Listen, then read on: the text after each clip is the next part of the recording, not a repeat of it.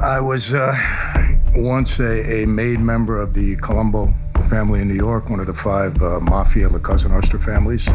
And understand, in New York, there were so many of us where we met people.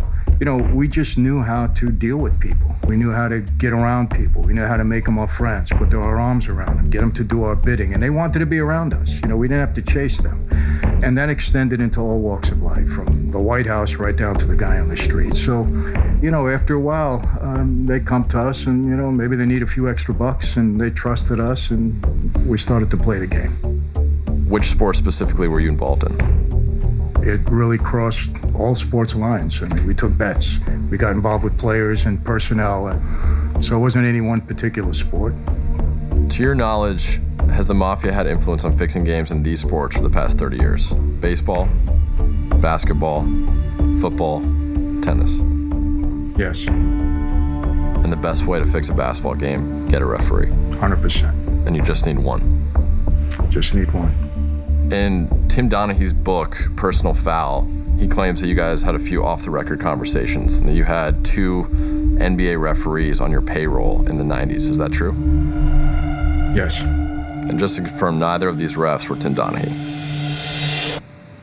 Correct.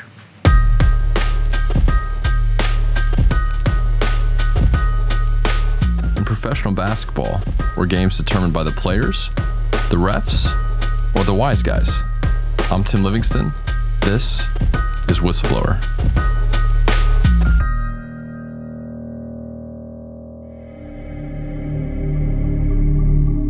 Episode 2. Out of Bounds.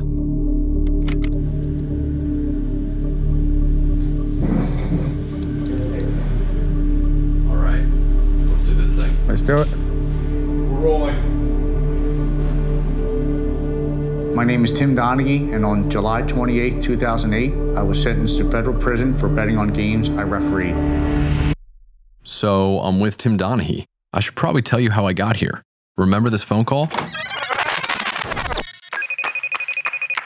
Tim, what's going on? Yeah. Hey, just wanted to give you a quick buzz. I know for a while you've been interested in doing this podcast thing that you wanted to work on, and I just started to think about it. If you're still interested, I think now would be a good time.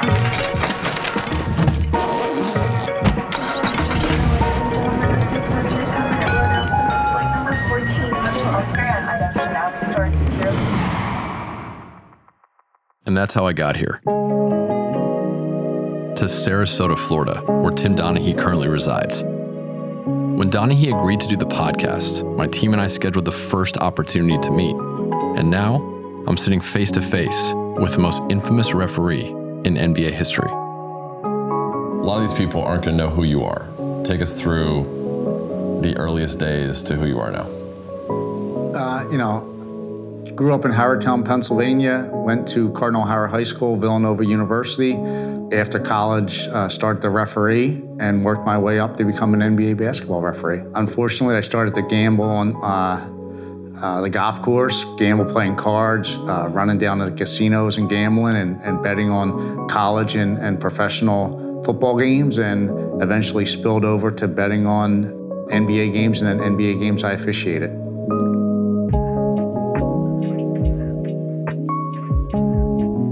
We rented a house for the next few days, and I'm sitting with Donaghy in the backyard, trying to get him to loosen up around a bunch of people he doesn't know.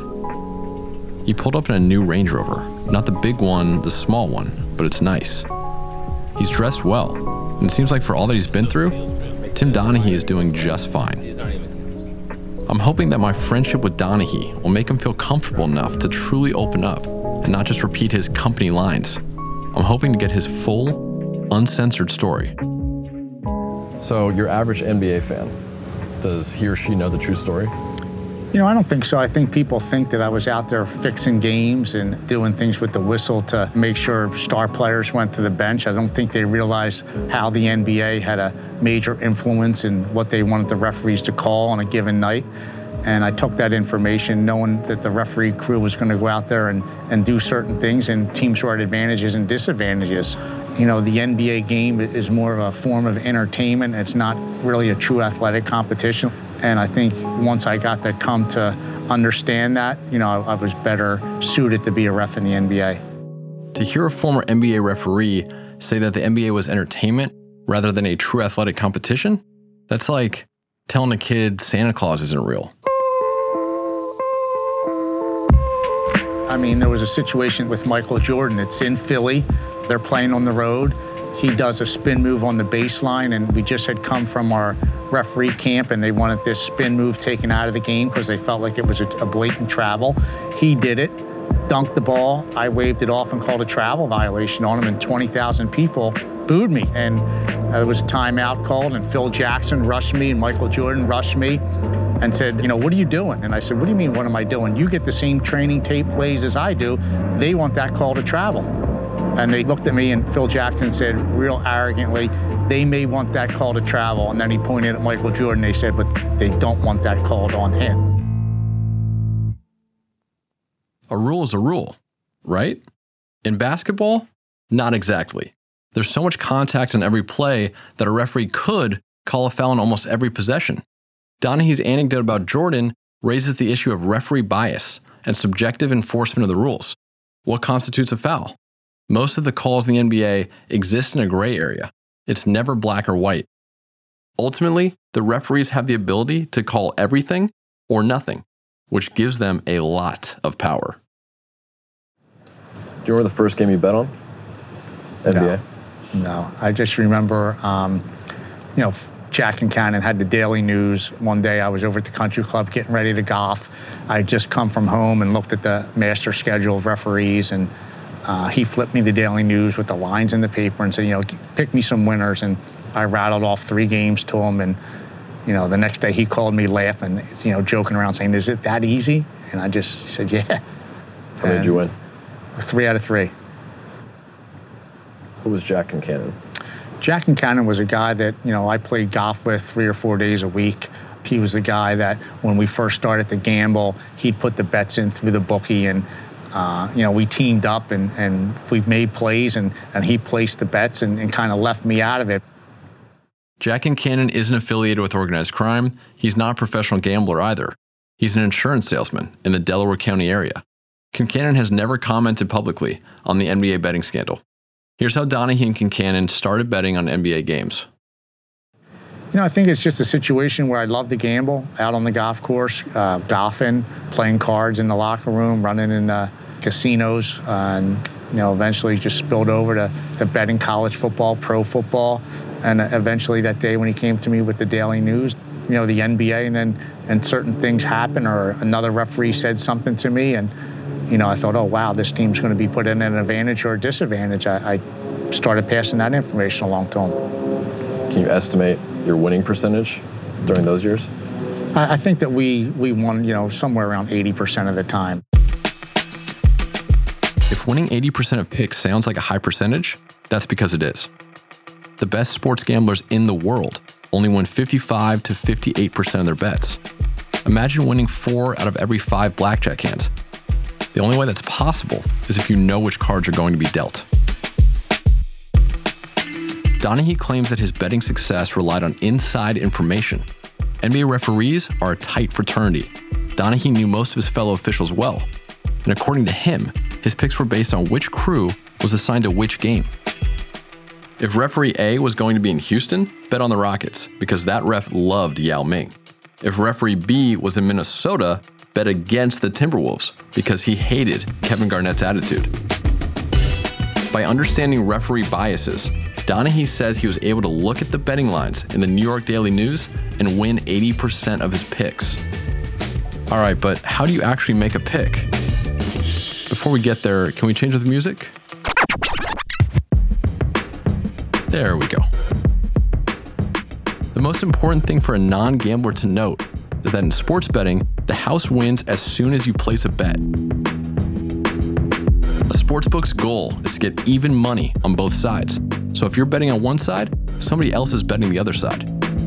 The sportsbook takes its cut, also known as the vig or the juice, on every bet. So as long as the bets are even on both sides, the sportsbook makes a profit. A betting line or a spread is how sportsbooks keep the bets even. The line is how many points a team is expected to win or lose by. Here's an example. If the Knicks are 4-point favorites against the Celtics, the Knicks are expected to win the game by 4 points. In this example, if you place a bet on the Knicks and they win the game by only 3 points, you lose your bet. If you place a bet on the Knicks and they win by 5 points or more, you win your bet. 4 points, you get your money back. So Imperioli, who you picking? Well, I'll tell you who I'm not picking, Tim, the fucking Celtics. I'm putting my money on the Knicks. So you're probably wondering, Imperioli, how are you going to place that bet? Well, I could go to a bookie, an actual person who'll take my money, then pay me in cash. But these guys are, not surprisingly, going extinct. In states where betting is legal, like the great state of New Jersey, I could walk into a casino, place a bet online. It's that easy. But what I'll probably do, what most people do, is bet online at a digital sportsbook. Some of these sites are headquartered in the US, but most are in Asia, Europe, Central America, and the Caribbean. These books are completely unregulated. The ex-con from Miami who started it doesn't even know how much money he's making. Online sports books became more prevalent during Donaghy's era and rule the roost today, but pre-internet sports betting was controlled by the wise guys. And when the mob bet big, it wasn't because they had a hunch or because they loved the Knicks. It meant they had a sure thing.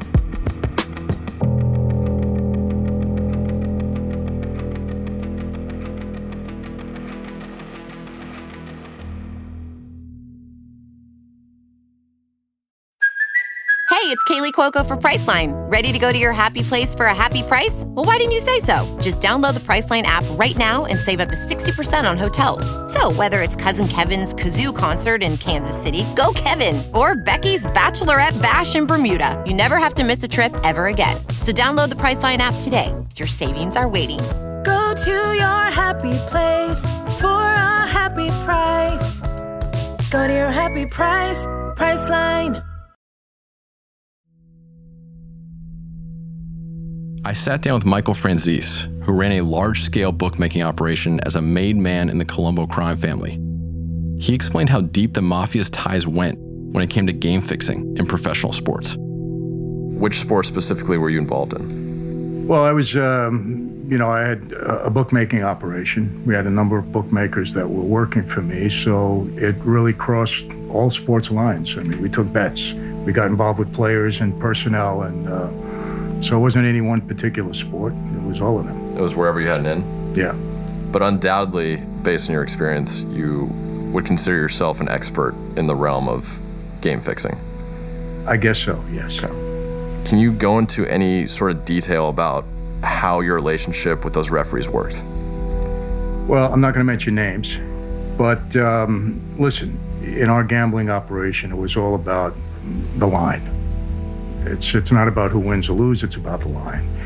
And so if you have an NBA referee, the NBA basketball game's the easiest game to work with. You got five guys on the court and the referee controls the game.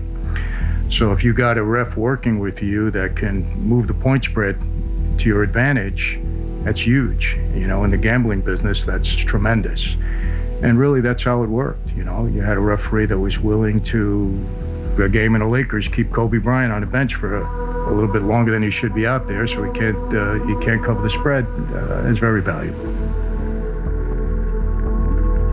So, if you had to fix a game, would you go after the star player or the referee? Rather have the referee. Well, again, it's all about the spread. So, you know, a referee on every play, you know, he can call a foul or he don't have to call a foul. And that's what dictates the outcome of the game in many, many ways. So if you need to gain a few points, you bring a player to the foul line from the opposing team and you're gonna gain a few points, you know? And same token, if you wanna lose a few, you put their best foul shooter on the bench for a couple of points and for a couple of minutes. I mean, it's really so easy when a ref is working with you. And who's gonna, they'll get mad at him, they'll question the call, but that happens all the time anyway. So if the referee is smart, and obviously it's his ass on the line, he's gonna be smart. He just does his thing and moves on. And who's gonna know? How did you pay the referees? Was it just a flat fee based like per game? Yeah, they get paid in cash. Some of them had debts that they paid off that way. and others made money along with us. Yeah, we paid them. You know, if you're gonna ask me, I question every game and almost every call, just by nature, because I know the way it goes. And I certainly question garbage points at the end. That's where the money gets made. Yeah. So, did you know a lot of referees who are living that life, who are gambling on other sports or in some form? Referees and players, yeah. And league personnel. Were they gambling through you guys, through your bookies? Well, remember, back at that time, if you wanted to gamble, you had to gamble through a bookmaker. Forgot that. It's not like it is today. Yeah, forgot that. So, the shady online gambling sites did not exist. And every bookmaker that could cover a bet was involved with us. How much money were you moving behind a referee tip? Oh, God knows. I mean, you got to understand, we had so many bookmakers out there. I mean, the numbers were big, really big. In the millions? Oh, yeah. Absolutely.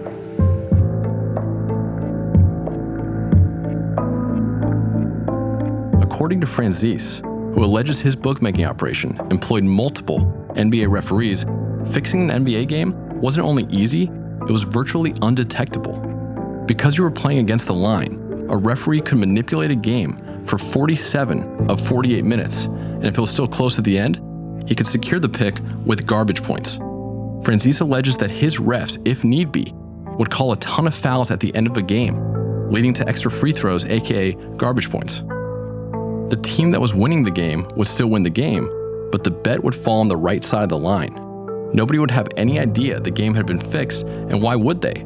It all happened within the rules, which begs the question, do you need to cheat to fix a basketball game? Or can you fix a game without making one technically incorrect call? Here's what Donaghy had to say about fixing versus manipulating.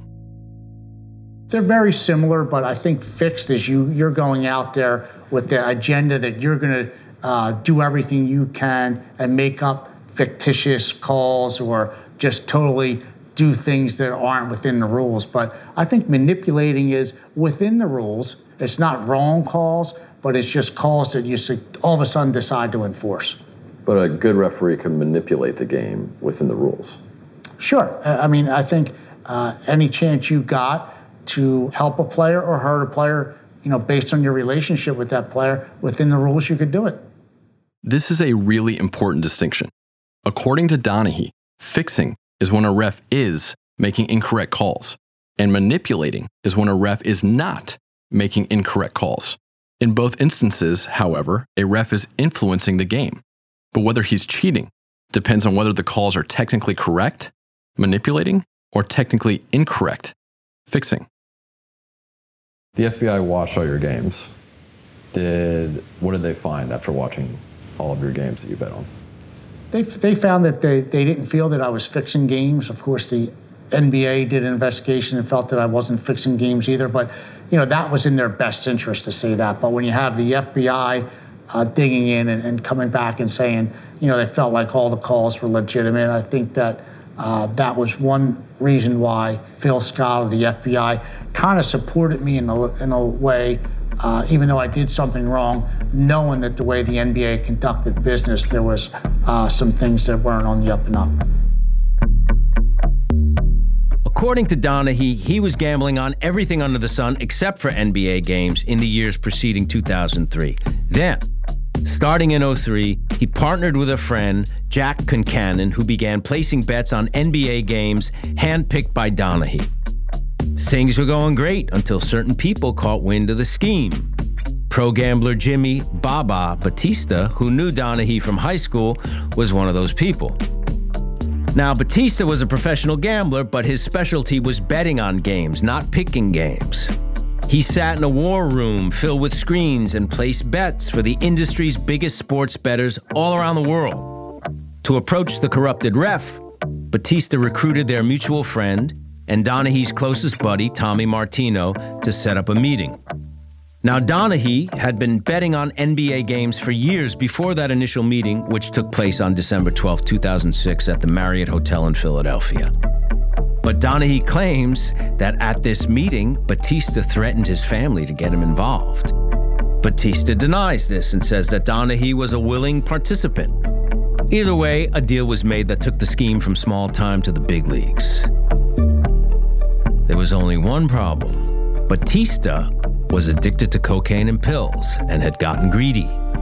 He started betting and losing his clients' money. So by the time Donaghy came along, Batista was in debt, desperate, and bound to fuck it all up. Here's Donaghy describing that fateful meeting with Batista and Tommy Martino. Marriott in Philadelphia, and Tommy brings him down, not knowing that Batista was going to squeeze me, joking around, having a lot of fun. Of course, Tommy's on the phone from time to time, going to the bathroom, leaves me and Batista there by ourselves, and he flat out says to me, hey, Tim, you know, we're going to continue to get these picks. If not, you could be exposed to the NBA for what you've been doing in the past, in a non-little subtle way. And Tim, by the way, you don't want anyone visiting your wife and kids in Florida, do you? Let's just do this. So, you know, that's how he got me to get on board very quickly and understand that, you know, this was something that wasn't going to go away. So I jumped on board with him and was hoping at the end of this year, or that year in 2007, that it was over and we were never going to do it again. And I was going to keep my job and never bet on anything ever again, not golf, cards, nothing. That was it. It was done. But of course, that's not what happened. It was discovered over at Game being a wiretap, and the rest, you know, is history. It kind of made the news a little bit. If you would have kept this small and just worked with Jack Concannon, just worked with one person, never told anybody, would you still be reffing in the NBA today? You know, hey, if I could turn back time and say woulda, coulda, shoulda, I wouldn't have done it at all. But unfortunately, I can't do that. After years of betting compulsively, including 4 years of betting on the NBA, the idea that Tim Donaghy was going to stop gambling after the 06-07 season seems a little hard to believe. At this point, sitting in the chair across from Donaghy, I don't believe I'm getting the full, uncensored story. Do you remember how much money you made during your time with Tommy and Baba? It was around $30,000. I think that's the big misconception, and that was a big holdup with you know, the prosecution. Batista's going around telling people he gave me $250,000, when in fact I never saw him again after that first game. He has the amount of games wrong. He says there was 40-some games, but there wasn't, and all you have to do is look at my schedule and see that from that time span, I only refereed 30 games. So there's a lot of inaccuracies that if he, you know, had half a brain, he would see that they're something that's very researchable. Do you remember how much money you made during the run with Jack Concannon from 03? You know, I think with everything together over the 3.5 years, it was somewhere around $100,000, I thought.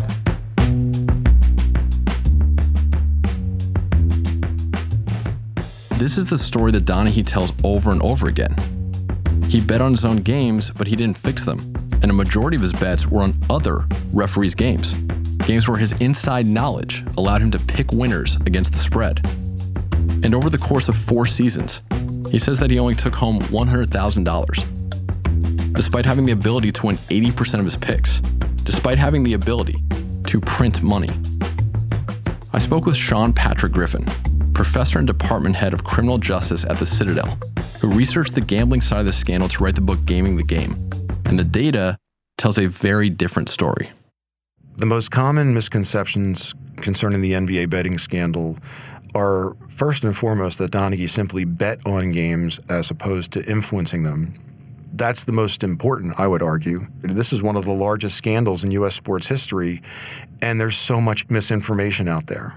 And I've always said there are plenty of things we're never going to know that are he said situations. But in this story, there are plenty which are not. And let's at least get those correct. The research relies mostly on what we call primary source documents, meaning FBI files, court documents. In this modern era, people can track all sorts of data, and professional gamblers will oftentimes employ sophisticated statistical analyses, computer models and all that stuff. Well, for the NBA betting scandal, I got access to all that stuff. Griffin got access to the gamblers who were betting, the sportsbook managers who were taking the bets, and even some of the actual betting accounts. All the data required to solve these mysteries. What Griffin was ultimately looking for was betting line movement. When a sportsbook moves a betting line, it signals two things. One, a lot of money is being bet on that game. If the numbers aren't big, the sportsbook doesn't care. And the second thing, which is most important, it means that a lot of money is coming in on one team. This compels the sportsbook to adjust the line to encourage more bets on the other team. Remember, the goal of the sportsbook is to get even money on both sides of a betting line. And what the data show is clear. The betting lines move far more on the games that Donaghy officiated than those he didn't. And there was a reason for that. Those are the games that Jimmy Batista, the pro gambler, was betting millions of dollars on, and that's what was causing the lines to move. Tim Donaghy has been very shrewd in how he has convinced a large segment of the public that he didn't fix games. If you listen to what he says a handful of staples all the time. Number one, he always says he did not make incorrect calls to influence game outcomes. That might seem trivial. That's said for a reason. That he was calling correct calls, technically correct calls, that other people either don't call or don't call nearly with the frequency which he did. And there's an irony there, by the way, because the NBA themselves said that he was one of their highest rated officials and was in the top tier when it came to the number of calls made. So if that's how you're fixing games, they're not going to get discovered. But Donaghy, when it comes to how he's influenced people to thinking that he didn't fix games, he'll always say, the FBI and the NBA each conducted thorough reviews and concluded that I didn't fix games. Well, first of all, the NBA is on record as saying we absolutely did not conclude that. And the FBI, far from concluding he didn't fix games, the FBI didn't look. And that's the fundamental problem. You need only look at the words of supervisory special agent Phil Scala, who Donaghy loves quoting all the time. And he flat out says, we fought with Donaghy a lot about that. We rejected the idea that you could possibly have money riding on the outcome of a game in which you have an opportunity to influence and not have it influence your behavior. So they certainly never concluded that. But no one ever points any of these things out to him while he's live on their air. And the public is unfortunately left to hear, well, yeah, I guess if the FBI concluded and the NBA concluded, and they didn't. What Griffin is saying is that while the FBI did not conclude that Donaghy fixed games, they also never concluded that he didn't fix games. For reasons we'll get into later in the podcast, the FBI never had an opportunity to complete its investigation into the NBA betting scandal. So if Donaghy was smart, could the scheme have gone on in perpetuity? I think Donaghy was smart enough that the scandal wouldn't have been discovered if not for Jimmy Batista screwing this up for everybody, as he would tell you. By the time the scandal was ending in the spring of 2007, had a major prescription pill problem, was betting all over the place. A bunch of people by that point were told by him about the scandal. Tommy Martino, their mutual friend and co-conspirator, he had told other people, including another gambler. And that's why the betting lines were flying all over the place. And that's why the mobsters up in New York caught wind of this and were making money on it. If not for all that chaos, what Donaghy was doing was so shrewd, it never was going to get detected by the NBA, and it wasn't going to get detected by the FBI. There was nothing to detect. It was genius.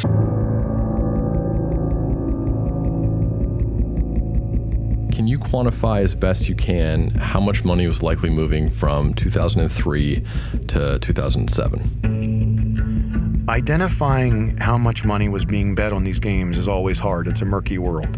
I was able to document by doing a forensic analysis of Batista's betting records. There were occasions where he was betting $1 million or two on Donaghy's games himself.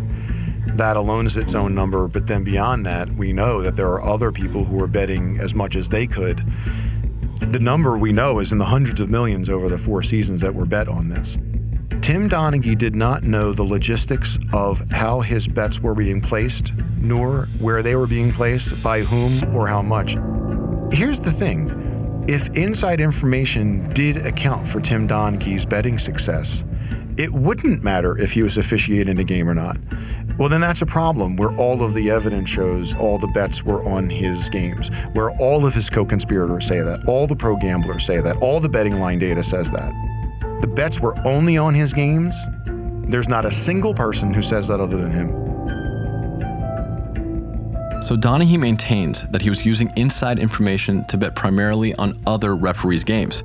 Griffin, however, says the data makes it clear that Batista and other bettors who were betting on Donaghy's picks were only betting on games Donaghy was refereeing, games Donaghy could personally control.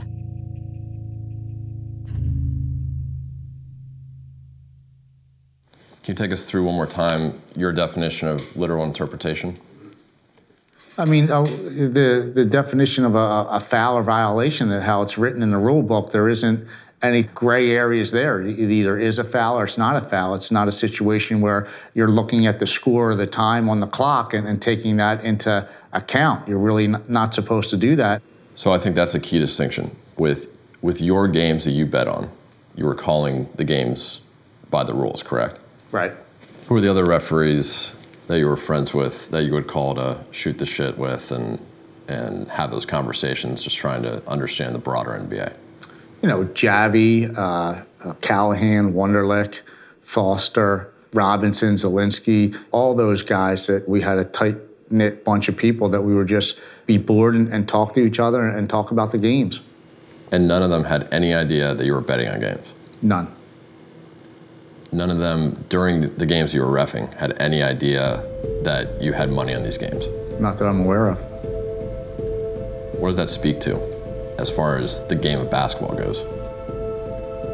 No, I think it just shows that I was doing what the NBA wanted done and how they wanted the games called. And unfortunately for me, I took that inside information because I knew the lines were way off because of that and was able to pick the games at 80% correct. Can a skilled referee such as yourself influence the outcome of a game without making one incorrect call? I don't know how you would do that, influence the outcome of a game if you're not making incorrect calls. It goes to the subjectivity of the NBA. Right. So, and literal interpretation. Sure, if you know there's a situation where there's bang, bang plays, block charges, and they can go either way, and you're consistently giving it to one team, yeah, you can definitely influence the outcome of a game that way. This is where the interview with Donaghy starts to get a little contentious. You might remember earlier when I asked Donaghy if a good referee can manipulate a game within the rules. I mean, I think any chance you got to help a player or hurt a player, you know, based on your relationship with that player, within the rules, you could do it. He answered without an issue. But now, when I ask, can a skilled referee, such as yourself, influence the outcome of a game without making one incorrect call? I get pushback. Last year, your best friend Tommy Martino wrote a book about the scandal titled Inside Game. In it, he said, I also want the world to know what really happened in the 3 months during which we rewrote the book on influencing professional sports. I'm going to stop short of saying fixing because there's a fine line between fixing and influencing. The question of fixing is for Tim Donaghy only. And in my eyes, if he were fixing, he would have won all the games he gave us. Tim told me he could influence a game 6 points either way. Take that as you wish, but that's what he told me. What do you say to that? I don't ever recall saying that to him, and I don't know why he wrote it in the book. Okay. Do you agree with what Tommy said regarding the fine line between fixing and manipulating? Yeah, I mean, I've always said, you know, fixing is different than manipulating the game, and I felt like that's what the NBA did, and that's what a lot of the referees did, was manipulate the game. I think if you were out fixing the games, you would have put the star players to the bench on phantom calls to make sure their team was at a major disadvantage. Fixing, manipulating. Much like foul calls, these concepts are also subjective. The data strongly suggests that Donaghy fixed games, but outside of a confession, he'll always be able to deny it. Fixing games doesn't have to be obvious.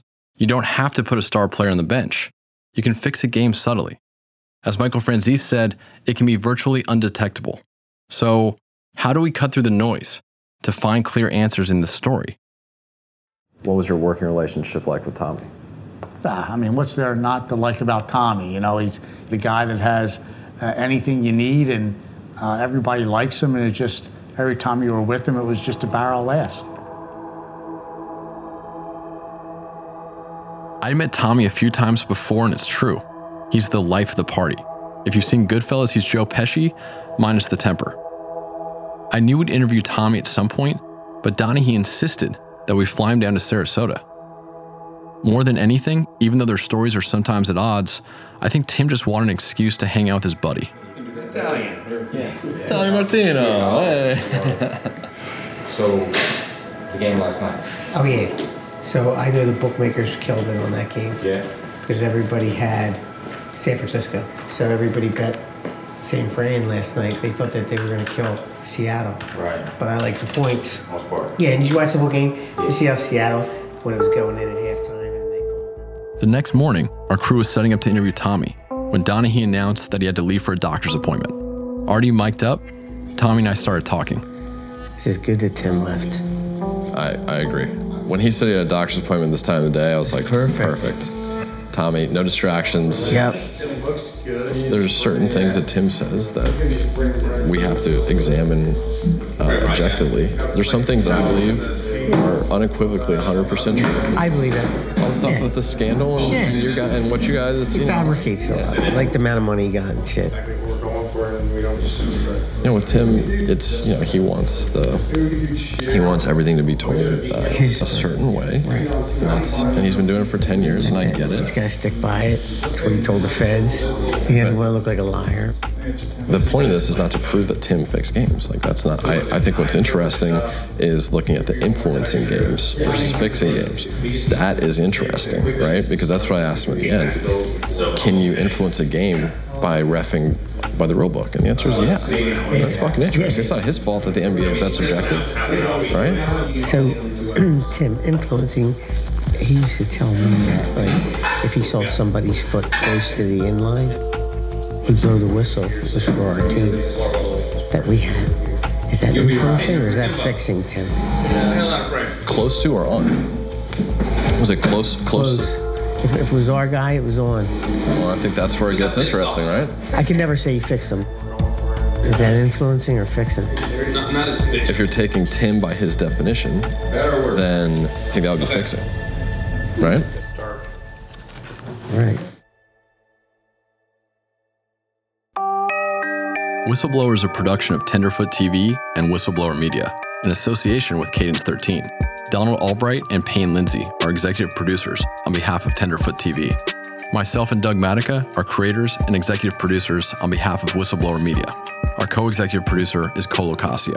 Our lead producer is Alex Vespestead. Co-producers are Mason Lindsay, Matt Keller, and Paul Kasheri. Sound design, mixing, and mastering by Cooper Skinner.